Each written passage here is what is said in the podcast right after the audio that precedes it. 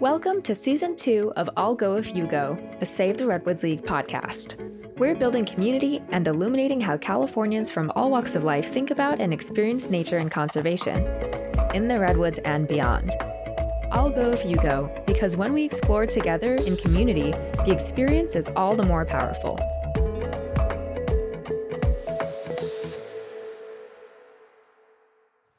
The sun is shining, the birds are cheeping, and. Yes, the skateboarders are skating. What is it about skating, about being a skater, that makes it so cool? Style? Heck yeah, but more than that, skateboarding means freedom to move, to express yourself, to goof around and fall and get back up again. But if the idea of slamming while learning ollies, kickflips, and grinds sounds intimidating, skating can also be just rolling around and having a good time. And that's just what I did recently with my new friends from the org Skate Like a Girl one sunny day in Santa Cruz, California. To skate like a girl, skateboarding also means a diverse, inclusive community of awesome women, trans, and non binary people who love to build each other up and have tons of fun. On today's episode, I'll be talking to Skate Like a Girl's Kim Woozy, Sam Mercado, and Jay Ledesma.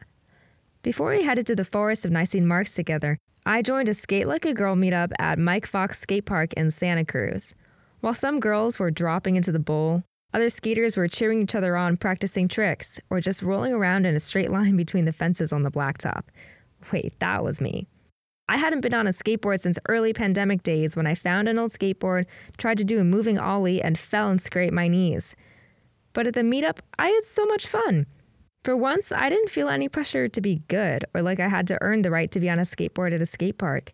It was just laughs all around. Plus, that tingly good feeling in your feet when you skate. And if you've ever been on a board, you know what I mean. As I learned from Kim during our conversation, the physical act of skateboarding can actually be emotionally healing and good for your brain. And there's plenty of neuroscientific research to back that up. Not to mention, skating gets you outside and moving, both of which are good for overall health and well being. I could go on about skateboarding, but let's just hear it from the Skate Like a Girl squad. Grab your boards and I'll meet you under the redwoods by the river in the forests of Nisene Marks State Park, which is the ancestral lands of the Awaswas, Ohlone, and Amah Mutsun people. Okay, catch you there.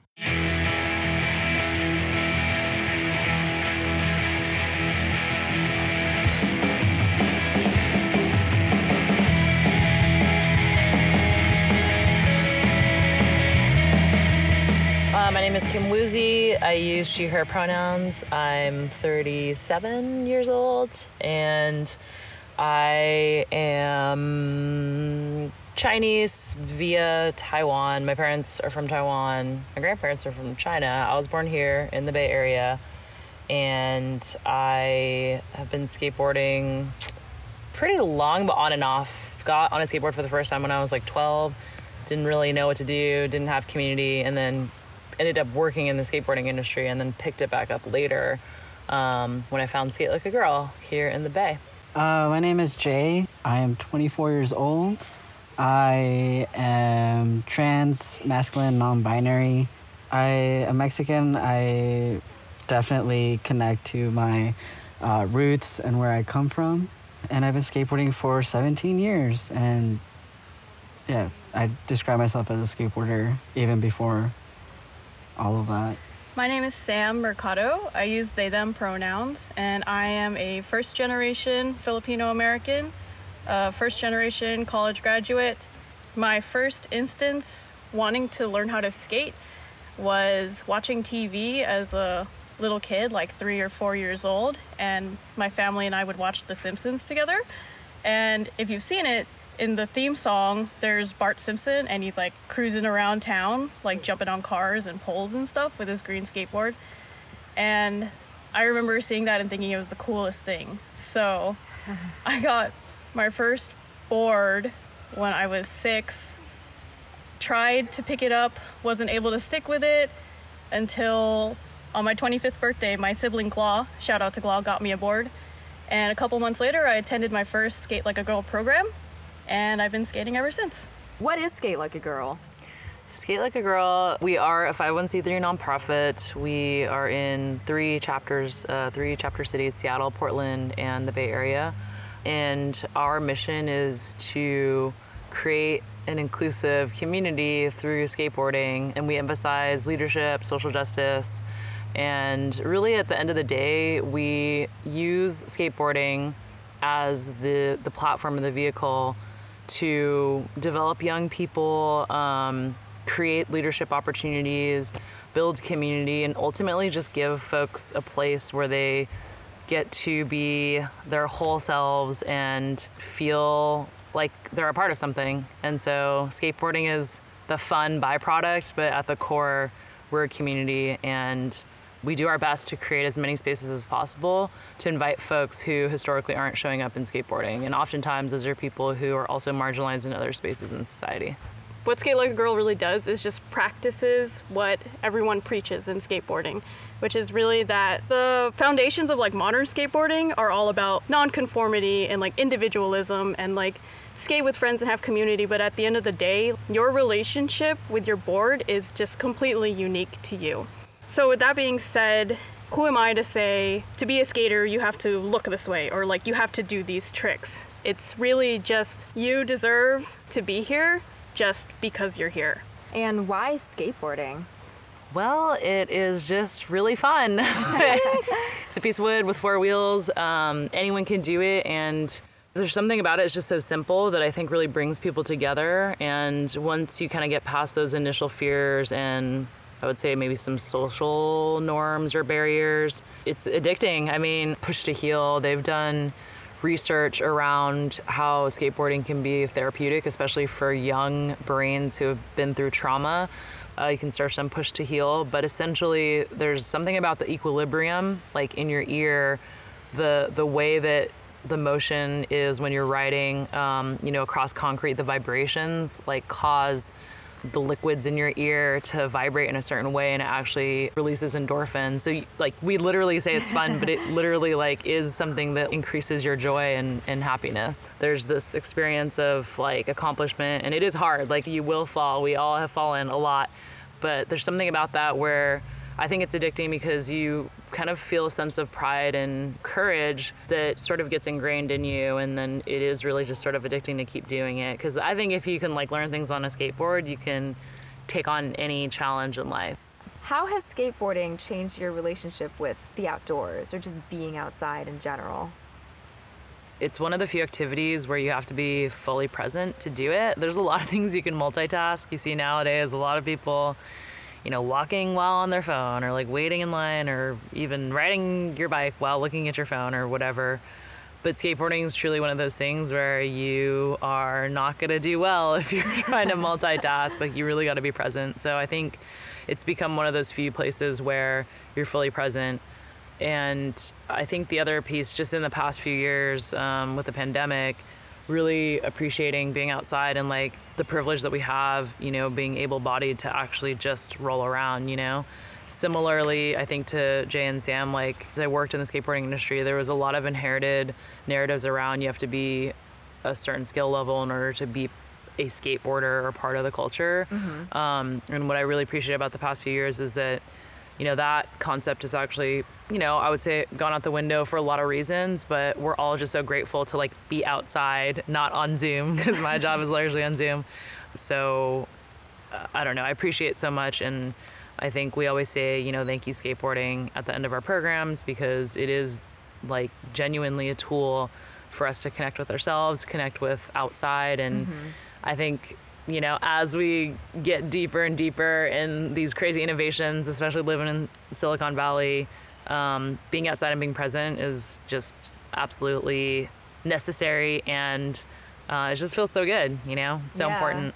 And speaking of being able bodied, so when I was looking for a location to come out and do this interview, I was looking for redwood parks with pavement or ADA accessible trails because that's somewhere you can roll a skateboard on, which got me thinking about skateboarding with disabilities. Is that a thing at all? Yeah, actually. Um, so, with the introduction of the skateboarding into the Olympics for the first time in Tokyo, it also was introdu- introduced into the Paralympics. And so, there's this amazing whole new um, kind of structure for folks who, um, you know, don't have maybe all their limbs and also um, other disabilities, like there's blind skaters, um, deaf skaters, so or hard of hearing skaters.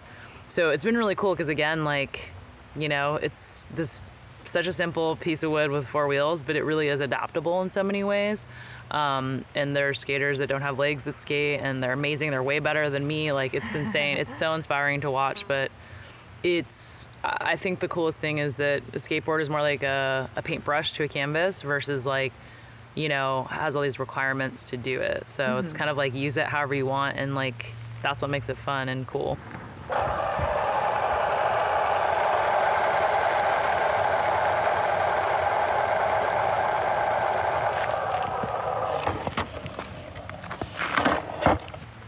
I heard someone say skate camp earlier. That was me. And I want to hear about it. So, skate camp, it's as it sounds. If you've ever been to a sleepaway camp as a kid, it was this week long event from Monday through Friday where. Where was it? It was in the Sequoia National Forest at the YMCA skate camp. Like parks and ramps and just like skatable facilities just like out by the Sequoia Lake and just in nature and surrounded by trees. And so um, last year, Skate Like a Girl held their first ever one for adult women and or trans skaters. So it was about 60 campers and 20-ish staff and volunteers. Mm-hmm. And um, yeah, we just all came together and hung out in the forest and we skated sometimes and we went to the lake and we built campfires and just had all of the um, you know traditional sleepaway camp experiences but with an amazing community of women and or trans skaters. Like my face hurt from smiling so much. It i never had a bad day. I never got to go to like sleepaway camp. That wasn't a thing. If you're mexican you barely go to your like relative's house. That's how my mom was so we couldn't even afford summer camp. Well, that was one of the goals of camp was to create that experience that a lot of people didn't have growing up, right? Whether it was because of your, you know, family or your culture. Um, just because you didn't get to do that when you were younger doesn't mean that it's like any less wanted or desired. So that's what I loved is that we had adults. The average age I think was 33. We had adults literally like we all were like 10, 10 years old again. Um, and I think we just kind of took everything that was our dream week and just put it all into one. So it was like nature, there's no internet there, so we fully unplugged. And then skateboarding, and then of course all the community activities like singing and campfire and mm-hmm. swimming and yoga. So it was really like the dream world that we want to live in. I wish every day, every yeah. day could be like that. Out there among the giant sequoias. Yes, oh, yeah. Sounds like the dream that's what makes um, YMCA Skate Camp specifically just such a magical place because even if you took away all the skateboarding, it's still magical, right? So yeah. you have, you know, that's more traditional, like kind of outdoor camping experiences, but it's that plus the skateboarding, which I think everyone left like with some of their molecules rearranged in some way. Like we all got there as one person and we left as like some different version of ourselves. And like that's what made it so special. I feel like skateboarding can seem pretty intense. But the way that I've heard it described here today and what I saw at the meetup earlier, it seems so playful. And the space where you can really explore and you don't have to be perfect on the board because no one is and everyone has their own way of doing it. And it sounds like there's a lot of freedom of just being out there. Absolutely. Yeah, that's what we I think people that skateboard know that, but again, like it hasn't always been portrayed that way. So we hope to like make sure that's really elevated so anyone that has any sort of preconceived notion might come and actually experience something totally different. Um, because, yeah, at the end of the day, it is fun, it's play, and that's something that everyone can relate to. And I think similarly with like outdoor activities, you know, which you might see in mainstream is like someone summiting Mount Everest, and you're like, oh my God, I could never do that. But just going outside in your neighborhood on a walk or your local park, that's being a hiker, that's being outside, you know? It's the same thing with skateboarding where it's like, look, if you have your board, and you're stepping on it, that you're a skateboarder. I want to hear a little bit about what has surprised you all about learning to skate. Yeah, like skateboarding made me be more social, have more friends. Like, it also made me realize that our bodies can do so much. Like, physically, skateboarding is so demanding. Uh, emotionally, I've cried uh, for like getting certain tricks, but at the end of the day, like my friends are like, "You got it." Like next try. Like don't like don't stress about it. Don't like like just take a deep breath and don't put that anger. Like frustration comes and goes, but at the end of the day, when you land that trick or that line or even just learn how to skate, like you feel amazing. You feel like I can do anything. I've seen that with like adults. I've seen that with like people that are like 60 and they're just like learning how to push and the smile and that energy like it, you feel it You're falling and failing all the time.